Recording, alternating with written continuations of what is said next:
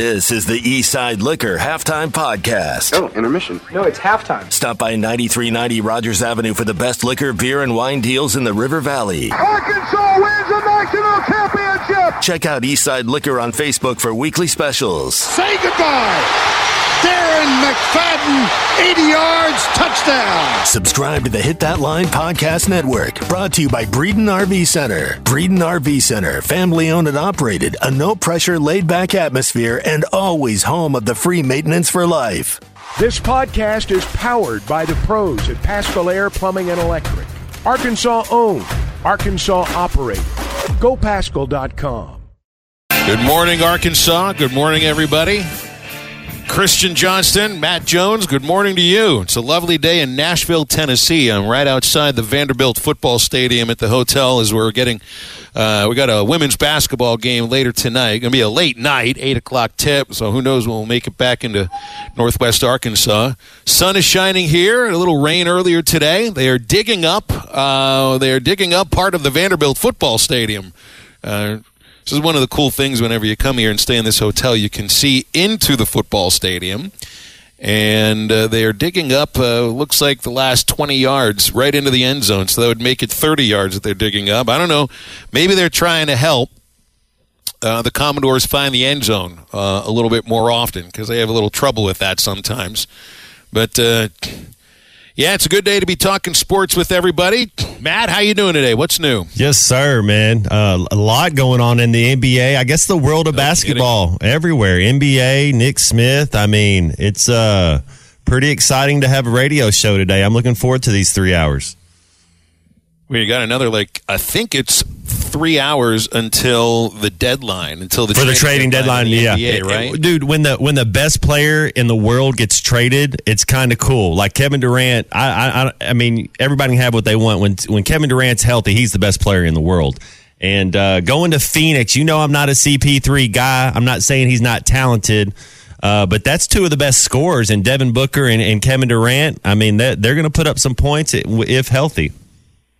I don't remember how many uh, first round draft choices uh, the Brooklyn Nets gave up in It's- order to get this what used was supposed to be a super team, but now they've gotten seven first round draft choices over the next seven years. It's- to it's- do to do whatever with. it's so weird, Phil, that the NBA, and we can get into it as as the show goes on. But but honestly, man, there's only about twelve. I mean, I, there's two rounds, thirty two. There's there's not that many guys. You know, the NFL has seven rounds. There's not 64 guys that can make it to the NBA, and a lot of people get some bad advice and they they they mess around in the G League for a little bit. But there's only about 12, 15 guys in the draft. So what they did, and you, what you're what you're banking on as Phoenix is you're going to be one of those final teams in the West. So all you're doing is shipping out a 28th pick overall. You're not getting any value. It's real hard. I'm not saying you can't. Manu Ginobili was like the 29th overall pick, and you know, like you can find value late in the draft, but it's hard. Basketball is a totally it's it's it's really hard to find great picks late. So it's not. I don't understand how Brooklyn traded Kyrie Irving. James Harden, Kevin Durant, all three superstars, and didn't get a superstar back. All they got is like twenty. I mean, you- It's it's a weird. I mean, it's total rebuild. They got a lot of hope, I guess. That's what you're. When you're getting first round draft choices, you're getting your your fans, or you're trying to, you know, uh, communicate to your fans some hope of uh, of the ability to, to draft well. But you're right. I mean, the NBA draft is different than any of the other drafts we'd pay attention to. Those being Major League Baseball and the NFL. NFL, a lot of times. Uh, you're able to find guys that can play for you right now in the fourth, fifth, especially seventh, running backs. Yeah, yeah. In, in the NBA, after about the fifteenth pick, Phil, eighteenth pick or so, you, you just better go to next year. And it's uh, I, I know you're going to be first round and be on the team, but you don't see a lot of number twenty two picks, number twenty four picks come in and help that team. It takes three or four years before they're any good. How long were were Harden, uh, Kyrie, and Durant together. Sixteen they- games is No, no. I was going to how many years? Oh, I Because I, know they only played 16 games together, but over the course of three, what was it? Two years, I- three years? They I want to say twenty twenty one, somewhere around there. Twenty twenty one. The, the yeah. equivalent of what an NFL regular season used to be. right before. COVID happened because remember Kyrie didn't take his vaccine, so couldn't play home games in New York because they had that rule going on. Kevin Durant's been hurt. Kyrie took two leave of absences. James Harden's been kind of iffy, but he's he's playing well well in Philly right now. James Harden's probably the most healthy out of them, which Kyrie played last night without Luka, and they, they were able to beat the Clippers. Yeah, he did well in his debut with uh, with Dallas. So I mean, and and again, I mean, these this, this I can't imagine another trade that's any bigger than this. Crazy, next yeah. few hours. Yeah.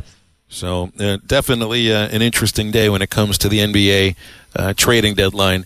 Um, and then yesterday, uh, the news coming in pre- in the in the Zoom presser with uh, Eric Musselman, and then later on on an Instagram live broadcast with Makhi Mitchell, Nick Smith Jr.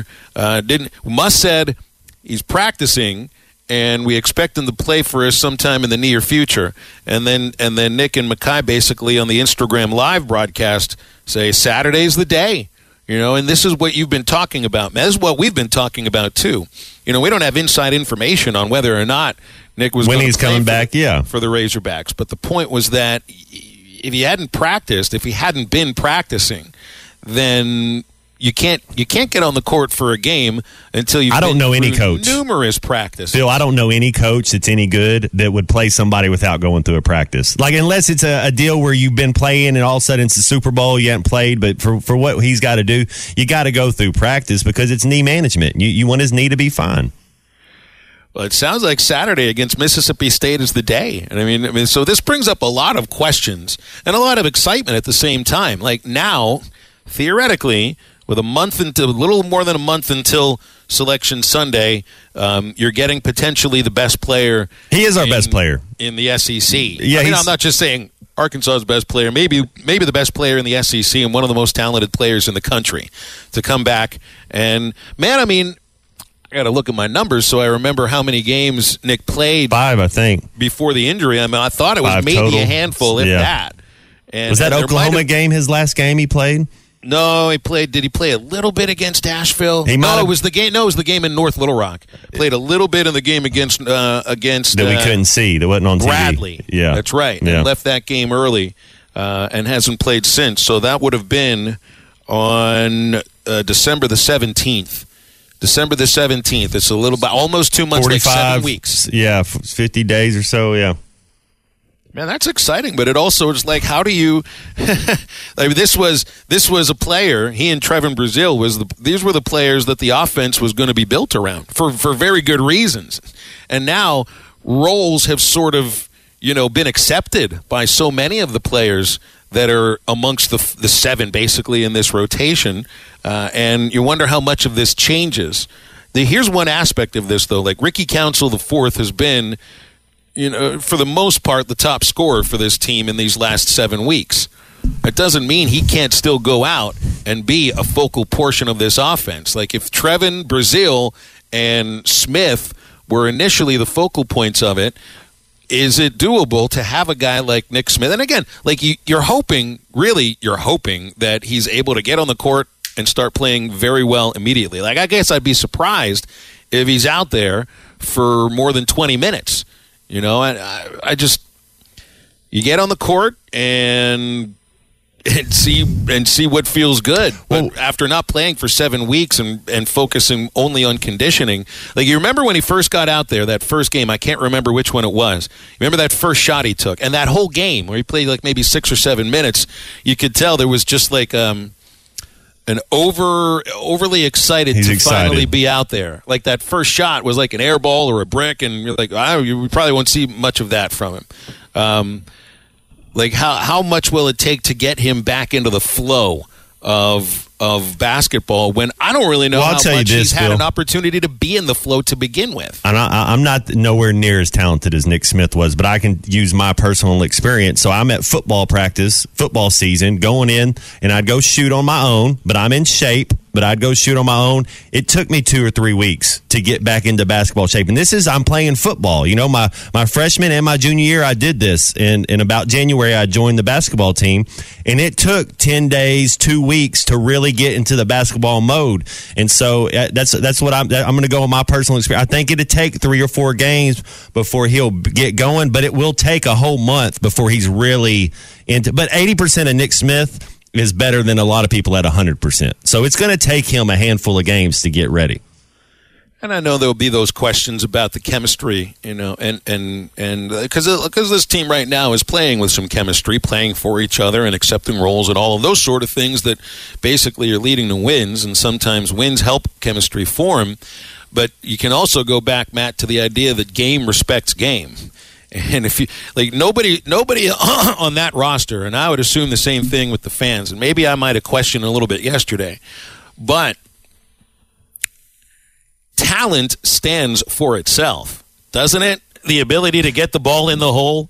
We all know who itself. the every everybody up there knows when healthy who the best player on the team is. That I don't think that, and, and I think he carries himself the right way too, being around the team on the home games and, and trying to be. He's still a team player in the huddles and doing all that stuff. Uh, but but yes, he he is our best player when healthy.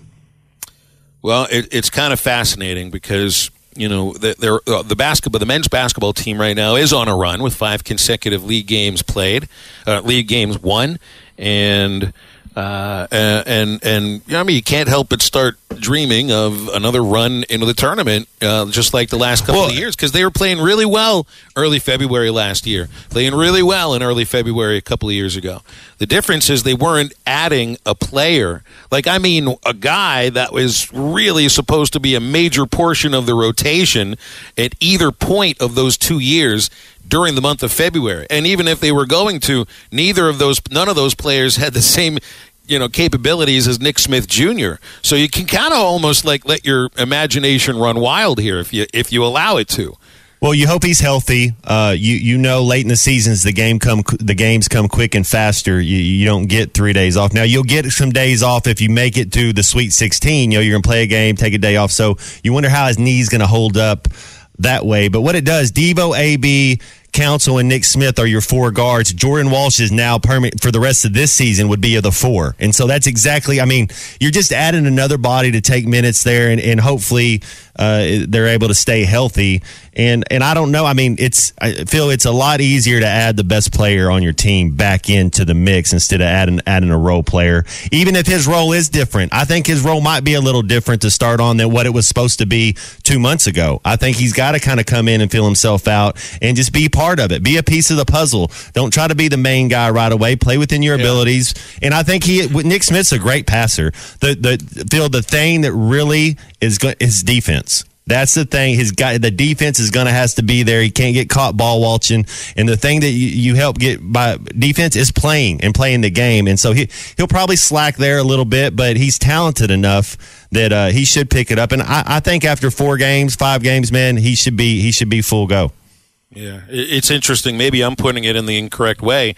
Of the players have to be able, you know, the guys who've been on the team who have been you know, playing for these last seven weeks that they've got to adjust to a new guy who's incredibly talented getting back into the rotation. Maybe it's the other way around. He has to adjust to them. Yes, sir. He's the uh-huh. best player. He should be able to do that. It should be easy for him to do as far as getting yourself in shape and doing all the right things. But he's talented.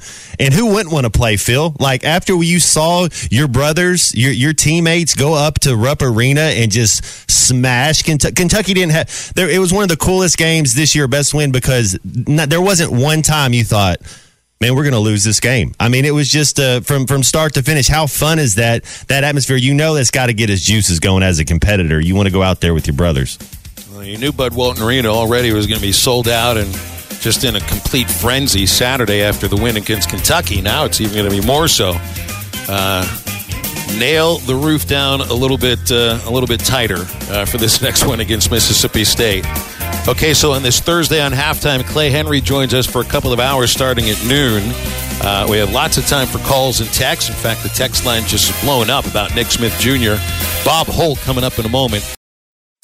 BetOnline remains your number one source for all your sports betting this season. Everything from NFL and bowl season to esports. You'll always find the latest odds, team matchup info, player news, and game trends at BetOnline. BetOnline features live betting, free contests, and live scores for almost any sport or game imaginable. They're the fastest and easiest way to bet all your favorite leagues and events. Head to betonline.ag to join and receive your 50% welcome bonus with your first deposit. Make sure to use promo promo code BELIEVE to receive your rewards. That's B L E A V. Bet online, where the game starts.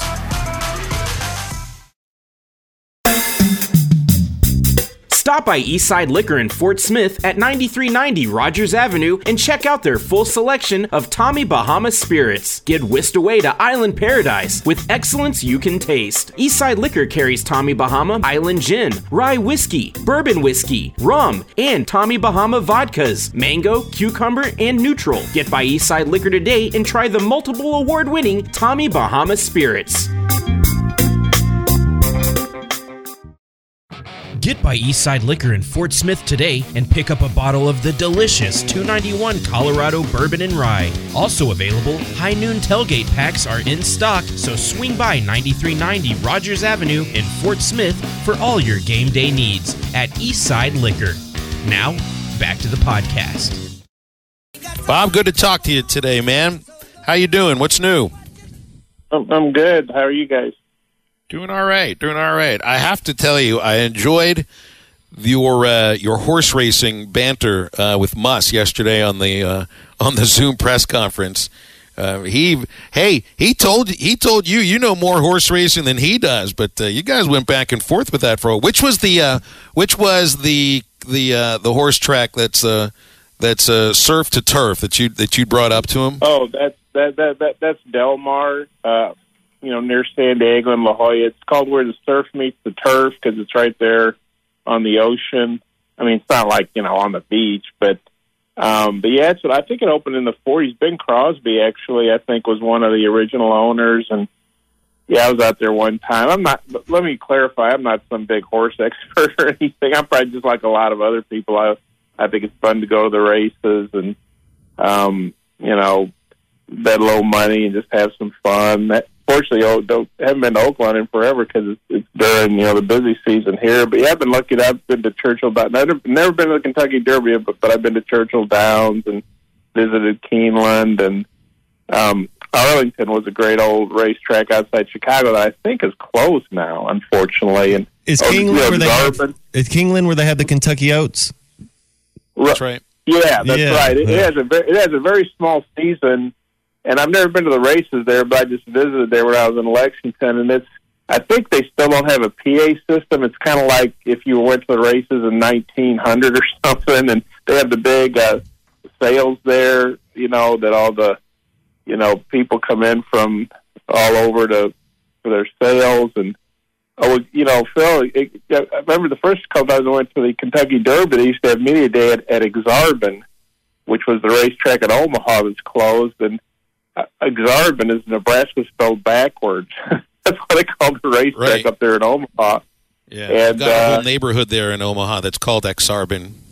Yeah, so yeah, I've been lucky enough to go to some tracks and stuff, and yeah, it was fun uh, to talk with Eric about that. Obviously, have the horse racing theme and just the way that they got out and raced, so to speak, uh, in Rupp Arena. You know, the fast break points and getting up and down and scoring. The, I was curious. So I went back and looked back through the the, the uh, game schedule. That was the most points the uh, visiting team had scored there at Rupp since uh, UCLA beat them. I think it was 97-92 back in the 2016-17 season. So, you know, Kentucky's usually known for playing pretty good defense, and they, were, they really couldn't handle Arkansas. I didn't think athletically. Do you, Bob, Bob, do you think it's a little bit because the refs let them play? I, I, think that's one of the advantages Arkansas has going forward. If the refs let them play and be a little physical, it seems like it's advantage Arkansas. Yeah, I think that that first half especially was very entertaining, and you know, the, the Arkansas ended up think taking twenty some free throws, which is okay. But yeah, some of those games, like obviously the game in Columbia, the Missouri, the going in Columbia, Missouri, not Columbia, South Carolina, got really crazy with with foul calls. But yeah, I, I think you know you got two big physical teams, and you know you don't want to let a guy take somebody's head off or something. But yeah, let, let, let him play a little bit. Don't call it touch fouls. Um, I don't know if Arkansas is playing a little differently or the refs are calling it differently. I don't think Arkansas has changed its style a lot. But yeah, I think that was a really entertaining game. Certainly for Arkansas fans, it was more entertaining than for Kentucky fans. But I hear you're just a basketball fan that was a fun game to watch. And then obviously Arkansas took control there, um, you know, early in the second half and really. But, but Kentucky fought back. I think got back within four, and then Arkansas extended the lead again. But I thought it was a real, really entertaining game. Obviously, it was a great showcase game for Arkansas on ESPN and the, in the you know the, the prime time slot. I wonder about uh, about Saturday, Mississippi State. That's also a physical team that you know force you to muck it up a little bit. So how that game is called is certainly going to be tantamount as well because it could end up being one of those games with you know like 50 fouls or something like that. But you got to talk about Nick Smith here because that was the big news yesterday coming from Musa Zoom.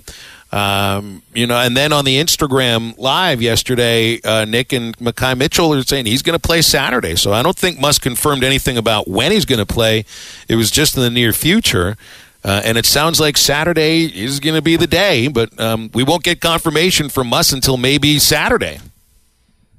Yeah, all due respect to Nick and Makhi, they don't get to decide what he plays. But yeah, certainly Eric was more forthcoming about that, and there there'd been some hints about that. The ESPN guys, so obviously they they meet with the coaching staff and the players. you know, J- Jimmy Dykes and Karl Ravech, they talked about how they thought that was going to be sooner rather than later. So yeah, it's certainly based on what what the information coming out now. It certainly wouldn't surprise me if he played Saturday. And you think if they're going to bring him back, it, you know, they'd prefer to do it in a in a home game, be a little bit easier. But I, I hope people, you know, remember when he came back. This is going to be a second comeback, whether he comes back Saturday or Tuesday or whatever. Um, and the first time he came back, he played six minutes. So I, I don't know. I'm sure Eric, if he's going to play Saturday, Eric and the training staff and Nick have worked out, you know, something where he's going to, you know, be on a limited minutes and um, you know, I wouldn't think he would start. You know, you'd kind of work him back in here and there. And um, is it better if he plays, you know, ten minutes all at once, or is he if it, is it better if he plays five here and five there? I mean, I I don't know. And you also have to remember when he came back the first time, they're playing non-conference games. Now they're playing conference games, and you know they they need to keep winning and secure their spot in the NCAA tournament, and you know hopefully that for them. You know, they they they get a better seed. But yeah, I mean, Nick Smith's an elite talent, and um, it's it's sort of like the Suns and Kevin Durant or something. You know, except Kevin Durant. Well, I guess Kevin Durant is coming off an injury, isn't he?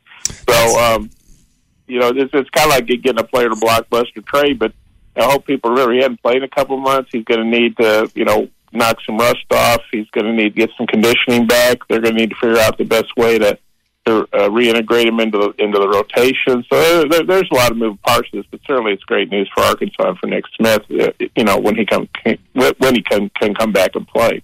Bob, you, you bring up a great point right there, and and you know he's coming off an injury, and, and, and I know it's knee management. I don't know how, how serious it is, but you want to keep him healthy. And in my experience, Bob, I did this twice, going from football season to basketball season, and it takes you two weeks, man. It just takes you a couple weeks if you're not playing to get into shape. And so I could see him kind of building like that, getting 15 20 minutes in the first game and then you know by about four games he should be he should be ready to go. But we you got to kind of realize getting him into, into shape and then you can't hurt his knee. You don't want him to have any setback there. Right and it's already sort of been um, and we don't exactly know what what's been going on with this but but i think this may be going as far back as august. In europe he tweaked his knee a little bit there if you remember. Um, you know he came out of one of those i think the last game in in europe and then um, he played the exhibition games. Then he didn't play the first six games. Then he played five. Now he's missed. I think it is thirteen. So it's kind of been one step forward, two steps back, one step forward, and, and hopefully this time, you know, the knee's good, and he, he you know, there, there won't be an aggravation situation where he has to come out again. But, but yeah, I think they just have to be really careful, and I'm sure they will be. And, and this guy's got a an NBA future to think about too, and I don't think he'd be coming back and playing if, if there was any feeling that that was going to jeopardize that. So, um, and also, I think you, you know you got to that they're playing well. Obviously, Nick's. I, I don't buy this. Oh well, you know you don't want to play Nick Smith to break up the chemistry. No, you want to play Nick Smith. He's really really good. But um, you, you know you, you look at all the minutes that, that Devo and Anthony Black and and Ricky Councilman playing. They played 40 minutes at South Carolina. Each of them did. They played heavy minutes at Kentucky. I think it would really help if you can get Nick Smith in there, and then you got those four guys kind of dividing up minutes. And and but you know you still want you know Anthony Black to play a lot of minutes, but maybe not have to play 40 or 39. And, and he's he's been banged up too. And you know Ricky Council's back. Eric mentioned the other night that there were some of the huddles he couldn't sit down because his back you know was stiffening up on him. So you know, it's late in the year. These guys have played a lot of minutes, so getting a fresh. One thing is Nick should be fresh. You know, he, like you say, he needs to get his his, his conditioning back. Um, but but but you're getting a fresh guy who ought to be you know ultra hungry. I'm sure watching all these big wins, you know, he wants to be a part of that and help him with an NCAA tournament run here and everything. And so, I think it could be a really good situation for these guys. Obviously. Well, this team needed somebody to emerge too, and and Makhel Mitchell has emerged in this last five six uh, game stretch. Even even well, it seems like he's not you know 100 percent dealing with a knee, but I mean it was a real surprise. And I think any game he scores double figures feels like a surprise, much in the same way that it felt like a surprise when Trey Wade dropped 20 in a couple of games last year, including in the tournament. But um, you know, I mean, Nick Nick Smith Jr. is one thing, you know, and and and, and he's incredibly talented and, and and all of that but you need you need some size, you need some toughness, you need guys who play hard in the paint. And Makhel Mitchell, I mean, like this, his emergence right now feels as big as as, as Big anything time. else going on Yes. with this team right now. I agree with you. Oh yeah, and it's uh, we think it's his foot. Uh, Eric keeps calling it an ankle, but actually, uh, Scottie Bordelon asked uh, Makhel the other day that it's his foot that I guess he hurt against. I think he hurt against Ole Miss, or maybe it was against LSU. I think it was against Ole Miss.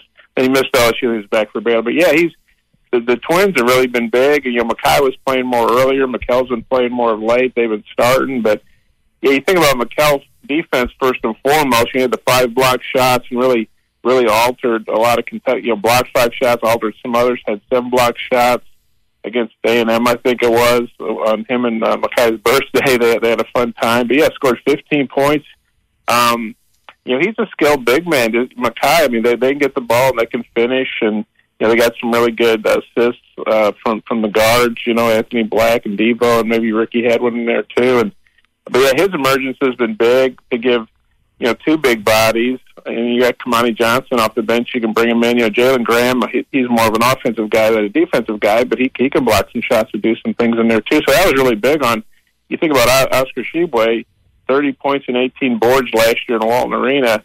The other night, seven and seven, and um, they really walled him up pretty good. Now it'll be interesting to see, you know, what happens in in, in uh, Walton Arena when these teams play the season regular season finale uh, March fourth, I think it is.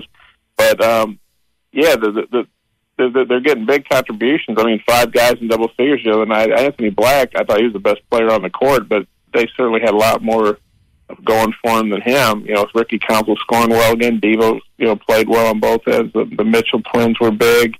You know, Jordan Walsh, man, 13 points off the bench. He's really playing well right now. So and then you'll see you add Nick Smith to the mix, and you know, you feel like Arkansas's, you know, they're they're playing well at the right time, and they're they're they're getting a great boost when if Nick Smith can play Saturday or Tuesday or whatever. Um, I just like to say, I hope people keep in mind that he's coming back, you know, from almost two months away from the games, not playing games and practice is not the same as games, as Matt pointed out, and he obviously knows.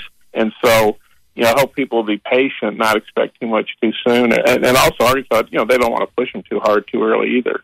Well, eighty percent of Nick Smith is still a lot better than I ever was, so he- he'll he'll he'll be okay. But yeah, it just takes a couple weeks. It just takes a couple weeks to, to get going. Bob, I was the Mitchell twins have been the bit the best surprise or the best thing going. I think in the last couple weeks how they've been playing. Uh, we're going to need them going forward. But Ricky Councilman, he made that twenty look really easy against Kentucky. I mean, really easy.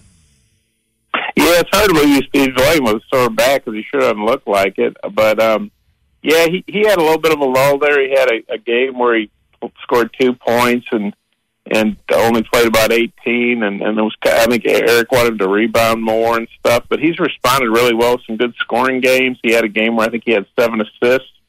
So I mean, when you think of Ricky, you think about scoring. You think about you know some threes, some some spectacular dunks.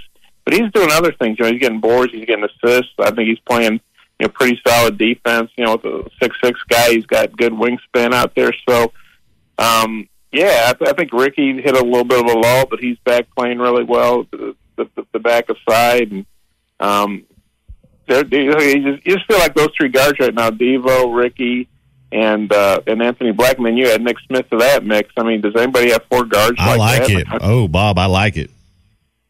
I mean, that, that, that, that, that that's impressive. And, and, you know, like I said, it's not like they need Nick to come in and play 35 minutes and score 20 points. Just, you know, get him in there, get his feet wet, you know, get some confidence back. As good as he is, he probably still has to, you know, regain some confidence in, in that knee and playing again. I remember when, when he came back and he, you know, the, the three games where he really played a lot of minutes, he averaged just under 20 points. So he was playing real well. But I remember we talked to him on a Zoom, and he talked about how he was still kind of trying to get his legs back under him. Like uh, what you were saying, it takes a couple weeks to get your conditioning back. So I think it's nice that, that Nick doesn't need to come in and save the season, but he can just come in and and just be a really you know great addition to the team and kind of ease his way back. Oh, eases right, he work his way back in, and then what you're hoping is by the time you know late February and March hits that they're they're really clicking on all cylinders. Bob, I like how you're putting that, man. Um, sounds a little bit like a baseball manager trying to play some small ball. Get him on, get him over, get him in. That's what Nick Smith Jr. will be on Saturday. Get him on the court, move him around a little bit, get him back into the bench, and then worry That- about the next game. That we get him healthy, Phil. Those final three games: Tennessee, Alabama, and Kentucky. Oh, man. yeah. Bob, we'll let you go. Appreciate your time. Thank you so much. Okay, you guys take care. Good, good talking with you. Thanks, Bob. You got it. Bob Holt, Arkansas Democrat Gazette. Yeah, I mean, you can't imagine him playing all that much if he does play Saturday, but if just get on the court, 10, 12, the of speed of the game. Yeah, 10, 12 minutes. reintroduce yourself to the speed of the game. Eastside Liquor in Fort Smith has Whip Shots. Whip Shots from Cardi B is vodka infused whipped cream in flavors like vanilla, caramel, mocha, and peppermint. With 10% alcohol content, these whipped cream shots will make any night a celebration. And they're great on pumpkin pie. Stop by Eastside Liquor today and pick up a can of Whip Shots at 9390 Rogers Avenue in Fort Smith. Now, back to the podcast. You know, as uh, we got on the airplane yesterday to head to Nashville with the women's basketball team, every last one of us was handed a care package uh, in a uh, beautiful little lavender net like bag. This care package has uh, pillow lavender mist to spray on your pillow. Uh, hand cream for post game because we all know what it's like to play basketball and then not have hand cream. Uh, a blow pop, some mint tea, and um, a little saying on it. I've never gotten hand cream for a baseball road trip.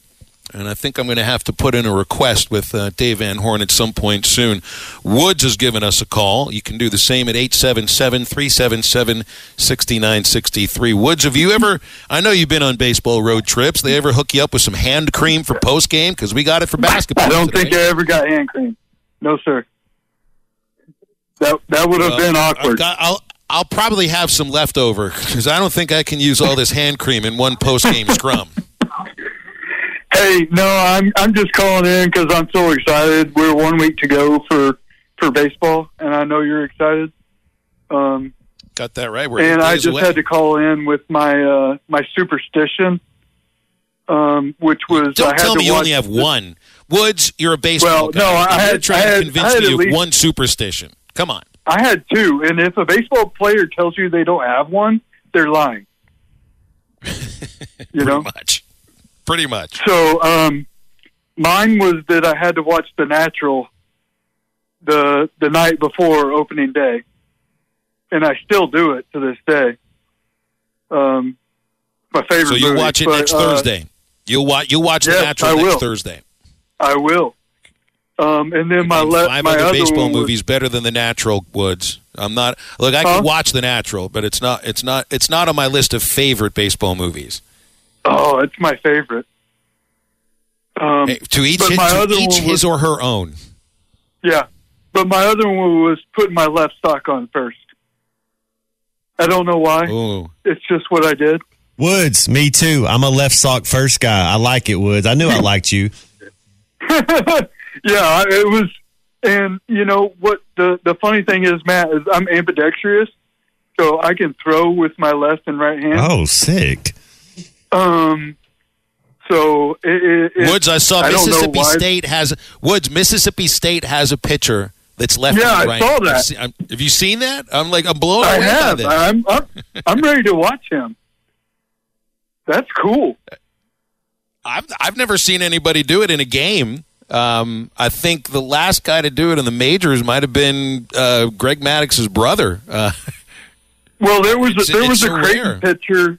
There was a Creighton pitcher back in the day, like probably mid two thousands, that threw with both hands. He had a he had a six finger glove, and he threw with both hands. Well, Antonio Alfonseca had a six finger glove, but that's because he had six fingers on that hand, so that was a little bit different.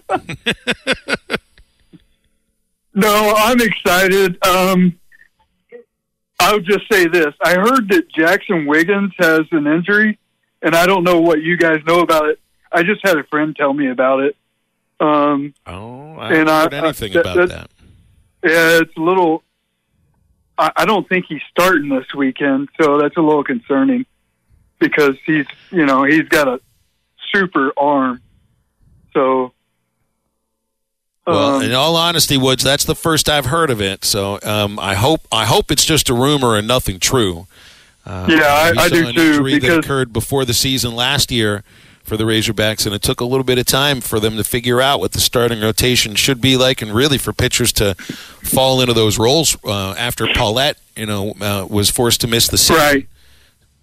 I know. I know McEntire and Smith should probably be in there, but I was hoping Wiggins would be a big uh, contributor this year, um, given that he's been working on a three pitch mix. So, Well, Woods, even if he is, even if there is an injury, and we, you know, we, we wouldn't know by now or anything, you know, any sort of severity. Um, hopefully, if it is, if there is something, it's it's something that you can uh, just sort of rest and and and wait a little bit.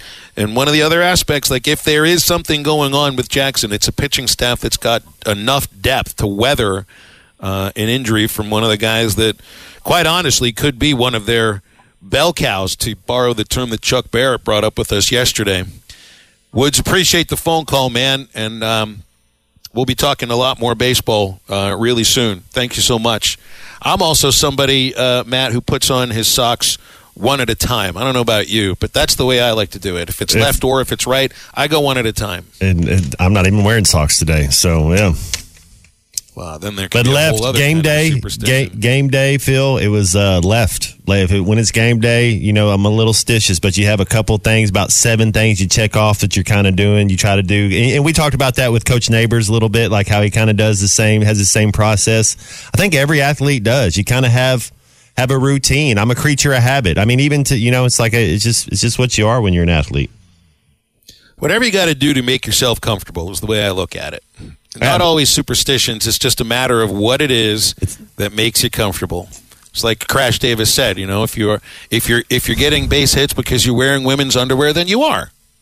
What did Derek Jeter? J- Jason Giambi had the golden thong for him, and he said, "Man, I was going there, and he said I was going through this streak, and he he would point it to his hanging up in his locker, and every day he'd walk in, he'd just point to it, point to it, and then finally he did it and started started getting the base hits again. Just the thought that Derek Jeter needed a golden thong is uh, definitely something I- something to end a segment on. Well, we know Jason Giambi has it. That we, we, we knew we knew who was the owner of it. Yeah, Uh, John Kruk's birthday is today. I'm gonna guarantee you, John Kruk probably wore women's underwear. Oh, during a, few during a slump. Oh, yeah, absolutely, absolutely. Yeah. I would imagine Kruk um, had a had a had a you know his own basically like a whole drawer It's set called- up for special underwear for breaking slumps. It's called a bro, man. That's right. It's a bro, but it's something else. back's been hurt. I mean, I have back problems.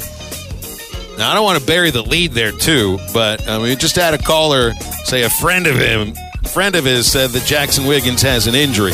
So I I can't confirm anything about that yet, but that is one one thing that made me stand up and take notice. Wrapping up hour number one of halftime right after this. Eastside Liquor has more than just liquor. They also have wellness products and now carry Marley CBD gummies. They come in amazing flavors like Island Punch and Coconut Vanilla. They come in 200 milligram tin packs, so stop by 9390 Rogers Avenue and pick some up today. Now, back to the podcast. All right, it is a Thursday. It's been uh, it's been like a week since we were able to talk to this dude because he's been out fishing in very cold waters, and he did quite well while he was gone. Clay Henry's with us today. Hi, Clay. We missed you. Good. Well, I'm glad to be missed. I missed you guys and uh, listen to you. You know, like uh, during lunch break, sometimes we were in our vehicles, so might take in a little bit of y'all. But more often than not, I was uh, like 6:20 on the way to the river listen to, to Tommy and Ty and, and maybe Chuck. And although Chuck doesn't usually do that early, so I don't know how he's got that where he doesn't have to be on that early, early part of the show. So, but yeah, and it was always like 33, 34 degrees when we started. And some of those days it warmed up. Yesterday, it did not warm up and it rained. So, and you better have really good gear and lots of layers un- underneath the really good gear. Got to make sure you have good waders, right? Because you're in. You're Well, no, we're in boats. Okay. So what you do is you've got Gore-Tex bibs, you know, kind of like overalls, and you have a really good rain jacket with a hood that you layer on top of that, and then you've got all kinds of fleece and stuff, and then you wear muck boots because the boat, you know, the bottom of the boat, the floor fills up with rain, so you better have something, you know, more than just regular shoes. But not, you know, a couple of guys did wear their their waders because they didn't have good good bibs. Um, and then the, the really cold part is, you know, you drift down in the boat, you know, maybe a mile, and then they turn on those 40 horse jets, the guide does, and he runs back to the, you know, kind of like where he wants to start again. And during that point, you better turn around in your seat where you're facing backwards because the, the rain hitting you in the face as you're going, you know, at high speed in those, those jet boats is, is, is just really brutal. But I loved every second of it. Well, we were talking some superstitions in the last hour. We had a call since it's eight days from the start of baseball season, and baseball is probably the most of the superstitious of the team sports. What about fishing? Because there's some correlations oh, between oh, fishing oh, it's and not, baseball. Yeah, yeah, like you know, if something's not going good, you turn your hat a little bit different. You know, like you don't. I don't think you turn it backwards too often. That's not something that's that's not a look that. Now, when you're flying up the river in a boat, you might turn your hat backwards so it doesn't blow off. Um, but I've got special colors that I think I should wear, and I feel for. Uh, you know, I've got my favorite shirt that might bring me luck. Um, and I might do a certain thing when I'm trying to fly that maybe doesn't really make any sense, but I said that's that's my touch and that's my superstition. But I tell you, uh, not change away from fishing too much. I know y'all are just loving to get my fishing stories. Um, but golfers, it is they're insanely superstitious. I mean, you know, that golfers all mark their balls so that, you know, it's one Titleist one doesn't look the same as another Titleist one. And they draw stuff. They, they might write their wife's name on the ball with a magic marker. They might draw a little picture. Uh, they might draw, draw tiger stripes on it if they're an LSU person. You know, they, it's, it's all, if you get really close up, some of these balls are just crazy what they do. Then, of course, you know, Tiger Woods is going to wear red you know, he's going to wear a red polo shirt on Sunday. I mean, that's just Tiger red shirt, black pants. And, you know, you have a hot round and you know, okay, well, I wore this. Well, then I'm going to wear that forever. But it, it didn't have anything to do with why you had a hot round. Well, let me ask Gary Slims Player here. dressed in solid black. Let me ask Slims here for a moment because uh, you're a golfer, Matt, and I also learned yesterday when I did the show in the studio with you that you might actually put the name Slims. I had on these- uh, some of your things that oh, might Oh, yeah, look like yeah. somebody else's things too. Do you put Slims on your golf ball? So when I was in Jacksonville and I had to hook up, I I would get the Titleist Pro V1 X's five, six, sevens, and eights. You know, you get the one, two, three, Yep, you pick your package. And yeah. I would put slims on the side of it to for the engraving. Yes, sir. Yep. Yeah. Now I don't. That's that's the extra. You know, I don't have the hookup like that anymore. Yeah. So, Matt, this is one thing that I was taught by my uncle, who's my mentor, Uncle Bill, who is uh, club pro at, at Riverdale. He says, run from those packages with five, six, seven, and eights. Yep. Yep. That's your enemy on the golf course. That's course. what you don't want. But see that I, I was reverse psychology. I Play bring- with twos and threes. No man. Why? What's five, six, what's wrong with the higher You don't number? want an eight. Well, you might make a six. Yeah, you might make yeah. a seven.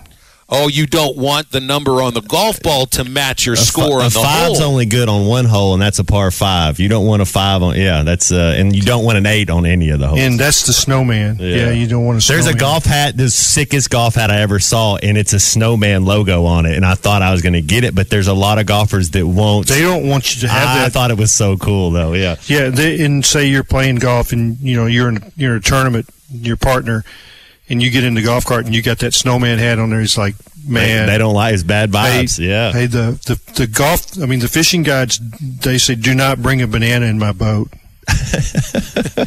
we got a text in from Clay here that says Clay and Rogers says never catch a fish on the first cast of the day, and then he says never have a banana in the boat. So he must be right about the first one, right?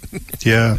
I, And I think sometimes the- the, biggest fish clay that I've caught, and, and me and my pops used to, to canoe the Lee, Lee Creek all the time. But when a little rainstorm would come in, it was always good fishing when there was a little sprin- sprinkling. Yeah. I think when the barometer changes, there's something. You know. Yeah, You, yeah. You know, I follow uh, the moon trends, lun- lun- lunar tables. That they they mean something. They mean something in hunting too. And it's not superstition. It's barometric pressure, the moon, the tide, all of that stuff is. oh, you mean science? There's Science, a science, which- yeah. The way the there is wind's no blowing. such thing as yeah. a science that goes along with superstition. These things don't necessarily uh, work in tandem.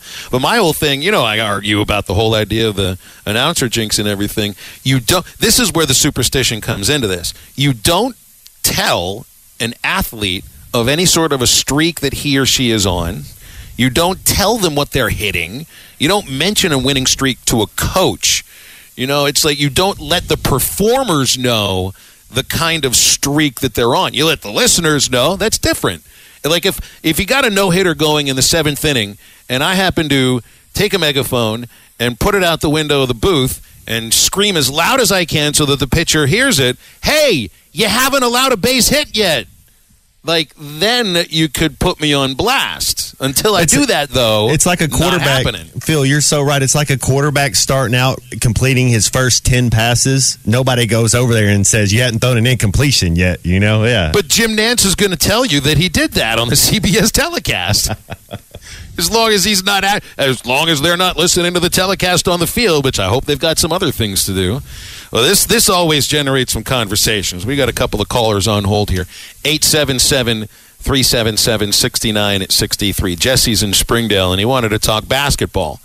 Jesse, you're on the air. Thanks for calling. What's up? Hey, how's it going? It's great. It was a great day.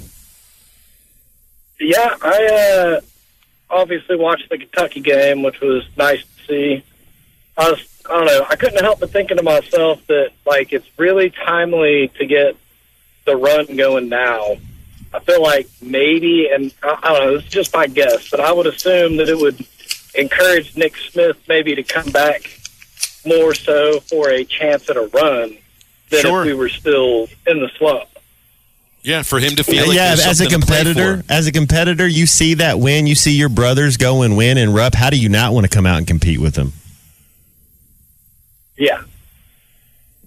But Well, and uh, to feel and, also, and to feel like you're coming back not just to play out the string. In that case, I mean, there wouldn't really be a reason. He's a top ten to pick if he doesn't play. play. or not. So, yep, you're. I think you're right. Yeah, and Major League Baseball, when it you know at the end of the year, a guy's coming back from an injury, and the team is, you know, they're out of it. The you know the Orioles are forty games under. Well, let's say this: the Pirates are forty games under uh, That's the right five hundred because team, that could happen again, or it will happen again. It This will year. happen again. Yes. And pitcher's coming back, and he's got two weeks. Is like, well, we're going to get you back out there. No, just shut him down. Just shut him down. That's exactly right. Go ahead, Jesse. also, I was going to say, I think it. I mean, I don't know. It's kind of crazy that we have our worst performances earlier in the year, and then turn it on towards the end of the year before the tournament, which is great. I mean, that's when you want to play your best basketball. Uh, I guess everybody was a little disappointed for a little while because there were such high expectations, and we weren't dominating like people thought we would. But I don't know that that's ever going to happen under Musselman. I mean, it's likely that with such a high turnover every year in the roster from guys going pro or transfers only have one or two years of eligibility, it's just always going to be a finding the chemistry process through the first half of the season. Well, I mean, you have the track record already of these last three years where it's been exactly, you know, the same. I mean, literally, Yeah, this almost year- exactly the same. Phil, this year was a little different because you know you lost Brazile and, and Nick. So I mean, I think when I the team I saw in That's two in first Maui, rounders right there. Yeah. yeah, and, and the team I saw against Oklahoma turned out to be a really good team. They were coming along, and then you, then you had to kind of you had to reconfigure, reinvent yourself when you lost those two guys. And, and Muss talked about it. He says, I mean, we our offense was built to be this, and this guy handling the ball. Now we're now okay. We've got to resort things, and I think there was a little while they thought.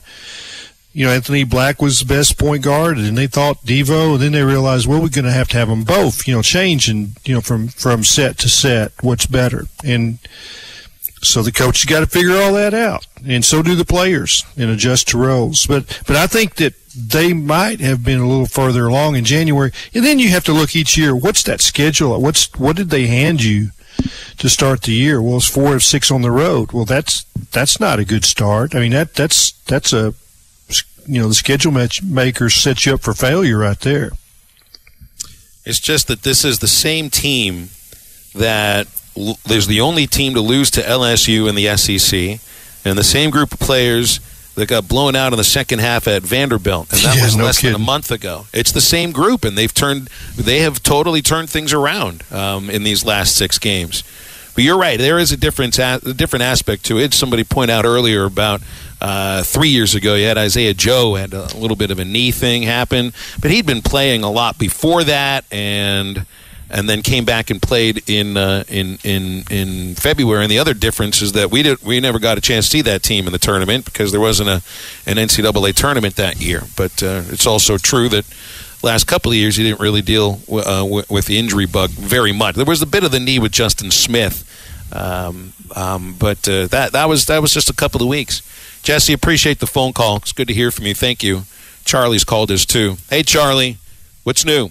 You know, you know, I didn't even know Clay was on here. His greatness point he just made, he literally stole my point. He's so good at what he does, and I'm gonna mess with him. He stole it. That's exactly what I was just fixing to say, Clay. This Well, maybe it was really Through the obvious. phone line. Huh? Maybe it was really obvious.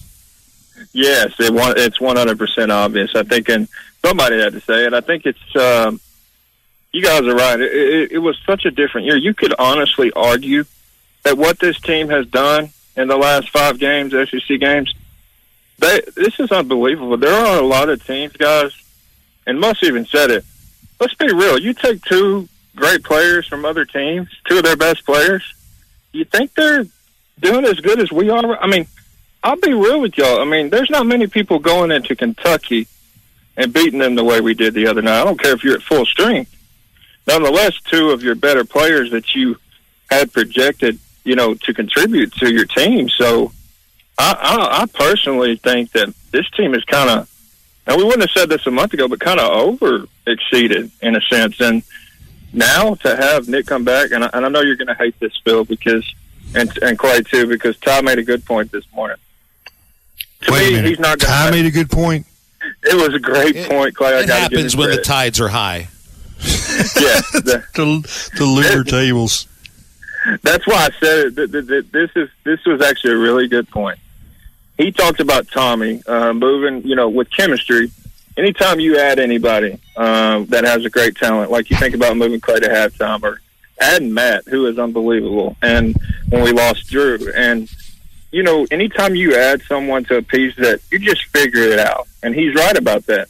With Nick, I don't think he messes up the chemistry. If anything, this turns this team into if he works out and stays healthy, they might be a Final Four national championship contender uh, compared to, you know, you don't know how far they could go without him. I think it just makes them better. From Well, it's about also Charlie. It's Yeah. also about accepting like where it is you fit into it. Like if Matt Jones would have showed up and be like, you know what, I'm going to do 100 percent of the talking, it wouldn't quite have worked. But that's not his personality. It's the same with Clay. No. You know, That's I mean, awesome. if- you guys like, are let- awesome. let's Y'all have a let's let's just take a look and see. Well, like, what would it have been like if Nick Smith Jr. would have been healthy this year? Would have been healthy for the full season? What sort of what? How much would he have had to do with the team's success or lack thereof on February the 9th? He would have he would have been the dude on this team by now. I mean, I don't think there's any doubt about that. But now he's coming in where, I mean, I don't know. What's you know the most important thing is for this team to continue playing at the level that they're playing. For Nick, I think he's also got to appreciate the thought that he needs to be worked back into the lineup in a patient way, and that he's got to be patient about this too. It's not you're not asking him to get out there and play 25 to 30 minutes for the first couple, three, four games. Uh, it's getting it's getting used to playing live basketball again because I don't And- think he's done that in quite a while. And, and I think Phil and Clay that it's the, it's going to start with the defensive end. You don't beat Kentucky and Rupp if you're not playing your butts off on defense, and that's what we did in that second half. We didn't have a lot of mental lapses, and so when he gets back on there, he can't ball watch on the defensive side and give up easy baskets because he can get it back on the offensive end. But that's where it's going to start with him, and the better he gets at defense, because he's a natural scorer. He can score it as soon as he walks in the floor. He can score. That's just what he can do. He's a willing pass. It's just going if he gets his defense going, man, look out. Yeah, I think there's there's a flip side to it, and and I I think that's that's a really strong statement. This is a defensive coach, so he's got to do the things that they've all figured out, which is how they're going to play the the pick and roll and how they're going to play the ball screens, and that's that's kind of like the quarterback. Uh, mesh in the option play or- It's or being on- really delicate yeah That's There's- true, Clay, and it's like being able to point out your hot hot routes too, as well as like, hey, you got to Yeah. run it at three yards to five yards with your receiver. Is the same point, yeah. Yeah, one of the things that I thought he would really help with, and just to, just think about this, um, Arkansas is playing Baylor, and they've got two or three threats. So they put Devo on one guy and they shut him down. Well, somebody else goes off, and so then they move Devo to that guy. Well, then the guy suddenly he he becomes hot. But what what you have now is a guy that the other team has to game plan on defense, and it's like, okay, well, he's suddenly the best offensive threat on the team because he's he's a lottery pick and has skills with the ball, can shoot the mid range, can shoot the three, He can get score wherever. rim. Yes. So it's like, all right, we're going to have to take one of our best defenders and put him there. Well, Ricky Council has been getting the stud defender because he went off on some people early in the year. Well, there, you know, it's tougher in SEC play. You everybody wonder, well, how come Ricky's not going off anymore? He's getting the other team's best defender. He's getting Devo covering him. Well, they take that guy and they put it on. They put him on Nick, which they're likely to do. Ricky's going to go off. So that's that's the dynamics that are going to change. The the thing that, that scares me, I think, the most, uh, and I do think it's awesome. You know, Nick Smith. The thing that they can't ball watch, and that's what this team wasn't doing. So when Nick Smith gets the ball, because he's gonna he's an ISO guy too a little bit. That He you is. can't just stand around and watch and say Nick Smith is back. Let's stand. It. We still got to run our offense because it, it won't it won't it won't function if we don't run our offense and move without the ball. We can't just stand around and watch Nick Smith. Are you in need of an attorney? Hickey and Hull Law Partners is your firm. Hickey and Hull understand the importance of client communication, meeting with you, responding to emails, and returning calls. Hickey and Hull are attorneys you can trust to guide you through a divorce or a custody case, criminal charges, or even civil lawsuit, ready to put their seven decades of experience to work for you and get the best results. Every case is important. Hickey and Hull Law Partners strive to give each client the time and attention it deserves. Visit them at kevinhickeylaw.com. Hickey and Hull Law Partners. Things are about to get better. And now back to the podcast. And Clay Henry with us up until the end of the show today. Woods earlier called us in hour number one and told us that a friend of him had informed him that Jaxon Wiggins was dealing with an injury. Well, here it is. It's less than an hour later, and Kendall Rogers, uh, who does not tweet uh, lies, uh, tweets this news. Tough news out of Fayetteville. Jaxon Wiggins will miss the 2023 season. Recently suffering a torn UCL, will have Tommy John surgery. So, uh, I believe anything that Kendall Rogers tweets about college baseball. And so it seems that for the second year in a row, the theoretical Friday night ace for Arkansas won't even throw a pitch for them in the season. Last year it was Peyton Pallette, and now Jaxon Wiggins uh, will apparently, again, not confirmed by uh, anybody connected to the Arkansas baseball program, but uh, Kendall Rogers is as good as it gets covering the sport, so I'll believe what he says. Um, Man, uh, there's a lot that? of levels to this, a lot of levels Yeah. to it, Clay. And the top of the list is this sucks for Jaxon because this was a year Yeah. that he was. He, I think he was going to take a giant step forward, and that would have done wonders for this team. Would have done wonders for him, you know, in the draft. Like he's got, he's got Well- top ten stuff. So th- th- it's complicated, and so that the sad part, you know, like the Peyton Pallette deal, same similar deal. He still, because of the electricity in, in what he showed, what what um, Peyton showed prior to his injury, it was really a half a season of really magical stuff, um, just demonstrating that he knew how to pitch, not just throw. And uh, for Jaxon, he did that enough this fall in front of scouts on a consistent basis and in front of uh, you know his pitching coach. He'll still be drafted because Tommy John surgery is not death like it used to be. Sometimes they come back with with more strength in their arm. So, but I guess what I'm going to try to get at is that we may not get to see him at his top form as an Arkansas pitcher because he'll he'll likely sign this summer. I think you're right. Pallette would have been. It, would be some healthy, money Paul- difference. yeah. Pallette would have been a first round draft choice, um, but he ended up going in the second round, which is a difference of a lot of money. I mean, you're talking millions Yeah. of dollars there. And I think the same thing for Wiggins, too. I mean, it's pretty rare for a pitcher to get drafted in the first round while they're recovering from the Tommy John No. surgery, but he'll get drafted. And, if, and I would be surprised. he second round money, you can't turn down. Mhm.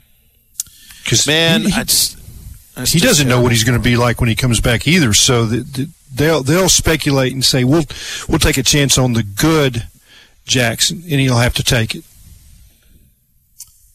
Yeah, it's a, I mean, I'm, I'm just uh, now. Now the other aspect to this is is is what it does to the team. Last year, you didn't quite, you didn't have the depth of pitching that you had this year, and so, you know, it it, it took a while to figure out what your starting rotation was going to look like, uh, because Pallette was pen, put in pen as the Friday night guy, you know, and and I mean, one of the main reasons Arkansas got to Omaha was because Connor Noland turned into that Friday night ace. And then you had other pitchers emerge maybe a little bit earlier than they would have been expected to emerge.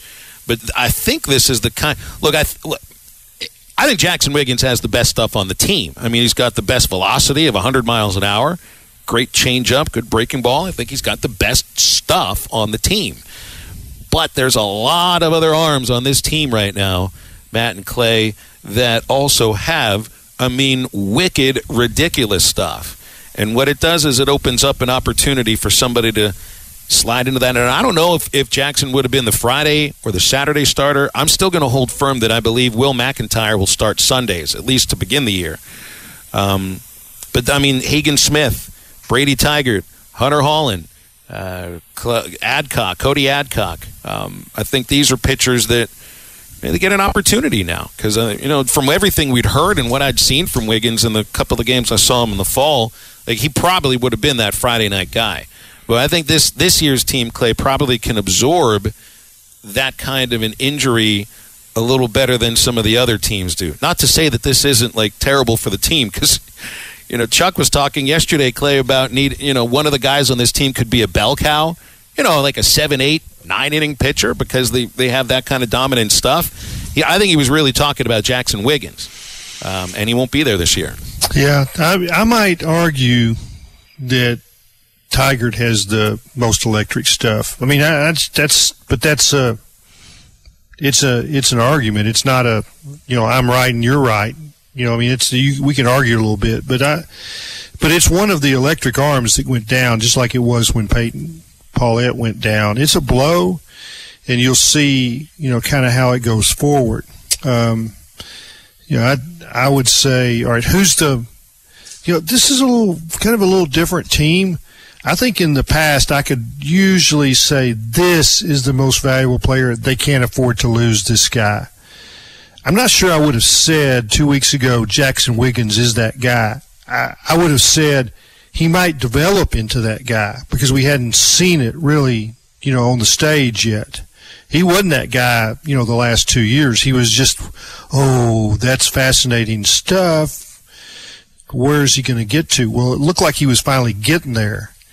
But you still hadn't seen him go out there and do it for, you know, seven innings in an SEC, you know, weekend game. Um, Hagen Smith to me is the guy that I I would I mean I go back and forth between Hagen Smith and, and Brady Tygart. Well, again, this news just coming It's in argument. from just coming in from Kendall Rogers that Jaxon Wiggins um, is expected to miss the 2023 baseball season while he recovers from what will be Tommy John surgery, and that is two years in a row. Chuck Barrett here. I know a thing or two about making great calls in Arkansas. And when it comes to your home service needs, make the call to Paschal Air Plumbing and Electric. The friendly pros at Paschal have been serving Arkansas for more than 50 years. And as the weather changes, make sure your system is ready with a Paschal protection plan. Call the pros at Paschal and get a seasonal tune up, discounted services, and priority scheduling. Paschal Air Plumbing and Electric. Arkansas owned, Arkansas operated. GoPaschal.com. Get by Eastside Liquor in Fort Smith today and pick up a bottle of the delicious 291 Colorado Bourbon and Rye. Also available, High Noon tailgate packs are in stock, so swing by 9390 Rogers Avenue in Fort Smith for all your game day needs at Eastside Liquor. Now, back to the podcast. So it's been an interesting day for conversation about Arkansas athletics. Uh, we talk about the the apparent return of Nick Smith Jr. to practice and maybe to Saturday's game against Mississippi State. So getting back a first round draft choice. And now, and now it's been confirmed by the athletic department. The press release just came out from Arkansas baseball about Jaxon undergoing uh, Tommy John surgery. Had an MRI yesterday, and it was confirmed uh, that he tore his UCL. Uh, surgery date has not been set, but the head team physician for the Texas Rangers, uh, Dr. Keith Meister, will perform the surgery. So, one guy back on, one guy back to practice, and another guy that's going to be more than a year until he throws the baseball again. Well, we always thought, I always thought, Phil, I think you did too, that he was going to come back to practice as far as Nick Smith before he was going to play in a game. Do you think it matters, Phil or Clay, that if he comes back at a home game or in a road game? Would you rather him come back in a road game where maybe there's not that much hype, or when he comes back at a home game, how it's just going to be all crazy and expectations are going to be through the roof? Hmm. I, I, I would. lo- It's kind of fun to see him come back for a home game. I think. Well, And again, Yeah, I I don't think, he's going to be out there for like 25 minutes or anything. Yeah. Yeah, so the way I look at it, um, in his comeback, you'd like to program it for success, and there's You know, wanna there's get a win, chances for right? a home Yeah. game. Well, there's a chance for a home game that you can get a lead at some point, and not that he would hurt your chances on the road, but let's program it for success, and let's you know, you, you I think most guys in basketball play better at home, especially young guys. So yeah, I'd say a home game, but that you know when it's time, it's time. I, I, I want him to You be want him whenever. Yeah, Yeah. no, eighty percent of Nick Smith is, is better than a lot of people at hundred percent. My my main thing is the games start coming quicker and faster, and, and the pace and the intensity picks up as it gets later in the year. So you, you want to, you know, if if the whole thing is safety first with his knee, so you you don't want to push him back too hard too fast. We had a couple of texters ask, "Is this a problem with the you know?" You know, uh, kind of asking, you know, do you blame the arm injuries on coaching? No, not at all. I don't. I think this is a I think this is something that young pitchers have been dealing with for the last 15 20 years on a heavier basis than they ever did before. You know, it's it's it's not it's not a problem just at Arkansas. This is a this is a thing that has happened across the landscape of youth baseball because there's such a focus on velocity. Um, and look, I mean, they work on mechanics that help the arm. They work on conditioning, but there's only so much you can do to strengthen a ligament when you're repeating a delivery that's going over 100 miles an hour. And I kind of wondered about this at times. You know, Peyton Pallette had not had the Tommy John injury before last year. Ken Jaxon Wiggins had not. And I don't know the percentage of talented young pitchers that end up with a torn UCL, but it happens all over the place. It seems like a rite of passage almost. Like they It- they're going to unf- have it. Yeah. Unfortunately, it does have that feel to it. To the point, Matt, where I, I think this is this happened a few years ago, and hopefully it isn't going on very much now. There were young pitchers in their teens that were just having the surgery without having the tear because they figured I was going to have to get this thing replaced at some point. Right. So no, I, I, this, I don't think this has anything to do with pitch with, with, with coaching. I just think it has everything to do with um, the human body might not really have been designed to throw a baseball 100 miles an hour over and over and over and over again. But yet here we are. That's what they do. And and I think too, you, in high school, whoever your stud is is probably going to pitch a lot more. I mean, that's that's just how it is. The, these co- I don't know if they if they. I, I'm not saying these coaches don't care about the kids, but it's man, they're they're up there and then they're they're back. Uh, maybe on two days rest, three days rest, just like you. The best players play shortstop. The best players play certain positions, and, and you want your ace out there as much as you can. Yeah, I think that's. I think in the proper part of it. mechanics, Phil. I told you uh, in in high school, I had a pitcher named David Watkins, a coach that played at the University of Arkansas, and he came down at Van Buren when ninth grade. That's the first time I learned proper pitch mechanics was in ninth grade. So I, I hope these kids are getting it sooner. Not that I didn't pitch or play baseball or whatever, and you had people coaching you, but I mean to actually have a teacher that had played at that level because David Watkins had, had pitched at the University of Arkansas, and then he was coaching in ninth grade. And so that's that's the most. It's the first time I really learned uh, what it was about becoming a pitcher. Well, I'm just uh, I'm a, I'm a little bummed out about it. You know, for I mean, we get on the show today, and I was actually going to start talking about how the baseball team every year has a pitcher take a giant leap forward, and that's one of the reasons why they end up in Omaha as often as they've been there the last few seasons. Whether it's been Blaine Knight taking a giant leap from 17 to 18, Casey Murphy took a giant leap that year too. Um, Connor Noland, I felt like took a huge leap last year. Kevin Kopps obviously did. They didn't make Omaha that year, but they were number one all season. Uh, Isaiah Campbell in 2019. I mean, he took a huge leap forward from 18 to 19. Jaxon Wiggins, I thought, was going to take that leap forward. I thought he was going to take that leap forward, but it turns out he's not. Somebody else can take that leap forward, and you know who else it could be? Like you mentioned, Brady Tygart, Clay, Hagen Smith can take a big leap forward. Um, yeah, they say his maturity is just off the charts. The way he works, the way he does things. It's just a. I think the natural progression between a, you know a freshman and a sophomore. That's the best thing about a freshman is they become sophomores. That's exactly right. And then sophomores become juniors, and and hopefully they just get a little bit better every single year. Uh, yeah, I keep I keep thinking that, that, that like Ty is going to go from his sophomore to his junior year, but I hadn't seen it. Is he still a freshman? You think You he's still? I don't know. You can't be a freshman after four years on the radio. No. I think he's a twelfth grader. Oh, we're going after him a little bit today here. You were on I love him, this and that's the only. And if I stop, that will really throw his game off. He I mean, moved up in my eyes a little bit today because he had to do he had to do the show just he and Christian, just the two of you guys. Well, I was Tommy, on there. No Chuck. Well, you were on for the last hour, but there were two hours before that you got on, right? yeah, it got worse the last hour. That's right. Uh, I pulled him down. You did, didn't you?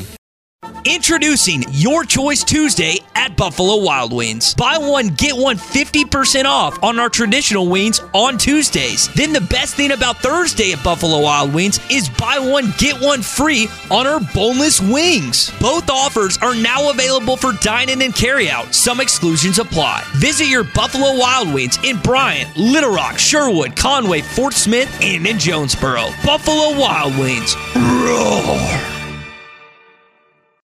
Head to Twin Peaks and Rogers, your sports headquarters, where the 29 degree draft beer is flowing. The kitchen is bursting with made from scratch fan favorites, and the game is blasting from every angle. Stop in for the ultimate game day experience, or visit them online at twinpeaksrestaurant.com to order to go or delivery and enjoy your Twin Peaks scratch favorites from home. More TVs, bigger screens, plus their scenic views. There's more to watch at Twin Peaks. Eastside Liquor has more than just liquor. They also have wellness products and now carry Marley CBD gummies. They come in amazing flavors like Island Punch and Coconut Vanilla. They come in 200 milligram tin packs, so stop by 9390 Rogers Avenue and pick some up today. Now, back to the podcast. You might have seen where five Razorbacks have been invited to the NFL scouting combine. Um, so uh, it's uh, good for them, certainly. Jaden Hazelwood, Matt Landers, Drew Sanders, Ricky Stromberg, and Dalton Wagner all invited to the scouting combine. But I wanted to bring this up because um, NFL Players Association President DeMaurice Smith yesterday uh, spoke about wanting to end the scouting combine and go to more regional style pro days, which I find very interesting. He says, think about it. The NCAA and NFL structure a combine during what should be every football player's last semester in college. Who thought it was a good idea to take your son and have him exclusively try out for the NFL's exclusive way of getting into the league? For the most part, unless you're a free agent, you have to be invited to the combine. It continues. You got to waive all your medical rights. You got to sit there and endure embarrassing questions, and I think that's horrible. Uh, why would you want your sp- your son to spend hours inside of an MRI, then be evaluated by 32 separate team doctors who are only doing it for one reason to decrease your draft value? Well, we have somebody who's been through the NFL scouting combine here. Matt, what do you think? What do you think about the combine? That's a bunch of bull. Whatever that dude just said, he's he's absolutely wrong on so many ways. Uh, every way that everything he said was wrong. Uh, the combine's unbelievable. It's like you're uh, in a factory and you're the you're on the conveyor belt and you're just going from it's hurry up and wait. You you go wherever you go and then you see a doctor and then you see somebody else. But they're not trying to hurt you. It's like when I'd go both my parents are teachers and I'd say this teacher don't like me and, and my parents are like the teacher like it's like you you need to straighten up and act right, you know? Like uh teachers are there to help you. The doctors are there to help you. They want to see they're about to invest a million dollars in you. They're more even even more. They want to see everything. They got to go through you and embarrassing questions. Get out of here. Have you ever been in NFL locker room, if you can't be around it, they'll chew you up and spit you out. You, you got to get over that. So I, I, I, get what he's trying to do, but I think he's just wrong in everything he's well, doing. Well, Matt, there, there's there's people that get disqualified by the combine, but for every one of those, there's a Matt Jones that saw his value. I was double or positions. triple. Yeah, right. What I mean, that combine made you uh, a nice little little paycheck. Yeah. no, Yeah. it's it's it, you, it's very it's it's and like it is invitation only. That's the thing. It's it's a reward. It's it's to go there and you get to be special because they do a pro day at every place, but they have you in there. You go. You, they bus you all over. It's it's it's it's crazy, man. It's it's you get up at five thirty in the morning and you don't go to bed till eleven, and it's hurry up and wait everywhere. You just go here, do this, go here, do this, go there, talk there, talk, and it's it's by the end of your three days, you were spent. I mean, you you you sleep seven hours a day, and it's just nonstop. But they have to do it. They have to see how you hold up. I mean, it's not if if it was easy, everybody would be doing it. I want to focus on the mental aspect of this a little bit more. Maybe the emotional aspect is the way to go at this. They men- mentions the the embarrassing questions. They do. We've we've heard some of these Yeah. questions and everything, but to your point, you know, like you can't be soft emotionally to survive Yeah. in a professional sports atmosphere. Everybody's looking for an edge, Phil. I'm telling you, they'll see it on your face, and they will chew you up and spit you out. There, there's 53 alphas in the locker room. So, like, there's embarrassing questions about this or that that might not have anything to do with football. I just want to When see you how get- you react. Yeah. when, well, when you get inside, it's not just teammates of yours or coaches that might put you in a certain position with a question of why did you do this or that, or just to give you some crap because that's what happens Mm-hmm. in a locker room or a clubhouse. You also get some pretty, uh, some pretty uncomfortable questions ask about from your parents. members of the media Yep, yep. about situations that happen on or off the field sometimes. Your brother, your So sister. potential- Yeah. I hadn't thought about it in those ways. Like it's it's like almost uh, not training, but testing uh, how somebody can deal with uh, just awkward interactions with They- somebody. they- that's what it sounds like. They do. They try to get under your skin. Uh, you'll you'll meet with people that are just doctors in specific areas and uh, doing math problems. They'll have somebody talking to you like me and you were talking, and I have to. Then they throw a ball over your head, and you got to reach out and catch it while you're cont- continuing the conversation. And that's just certain places. And then th- they'll have somebody come in there. I had a coach go, "How fast do you think you are?" Blah blah blah. And I was like, "I don't. I mean, I don't know. I run about a four four every time since I've been a junior in high school." He looks at me. He's like, "You can't run a four four. And so I know it's just that he just wants to get my like what I what I'm going to say. He and just I- wanted to make you mad. and I was just like, "All right, coach. I mean, I, I, I mean, since I've been 17, I've ran a four four. I don't know what you want from me, you know. Like, but but I could have handled it a different way, you know. It's kind yeah, of you could have you could have called him a name. Yeah. Well, I didn't tell you what coach it was. He's still not. He's not coaching right now. But I, I know. Yeah. He's well, the more I- coaching. the more I think about this, and I, I don't watch, I don't watch the combine, but I think of the combine in terms of how high you can jump, how much you can. It lift, is. It's a How fast decathlon. you can run. yeah. But there's another aspect to this. Like one of the things that Smith is talking about is to do this regionally.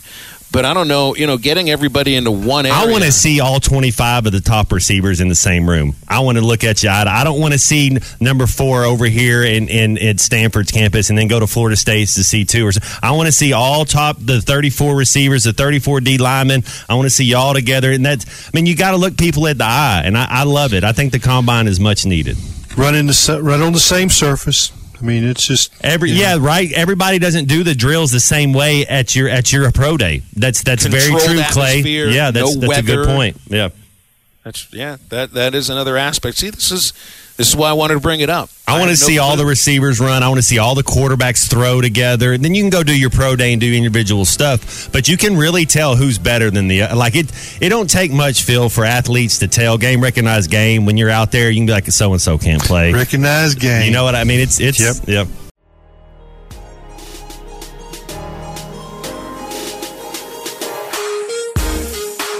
You're listening to the Eastside Liquor Halftime Podcast. Check out the Bud Light Morning Rush Podcast at hitthatline.com. This podcast is an exclusive property of Pearson Broadcasting. It may not be copied, reproduced, modified, published, uploaded, reposted, transmitted, or distributed in any way without Pearson Broadcasting's prior written consent. This podcast has been presented by Bet Online. Thank you for listening to Bleav. You can show support to your host by subscribing to the show and giving us a five star rating on your preferred platform. Check us out at Bleav.com and search for B L E A V on YouTube.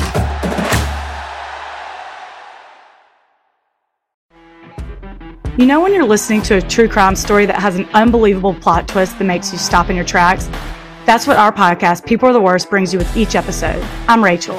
And I'm Rebecca. We're identical twins who love true crime cases that make you say, didn't see that coming, and we hate the people responsible for them. Listen to People Are the Worst now on Apple, Spotify, or wherever you get your podcasts.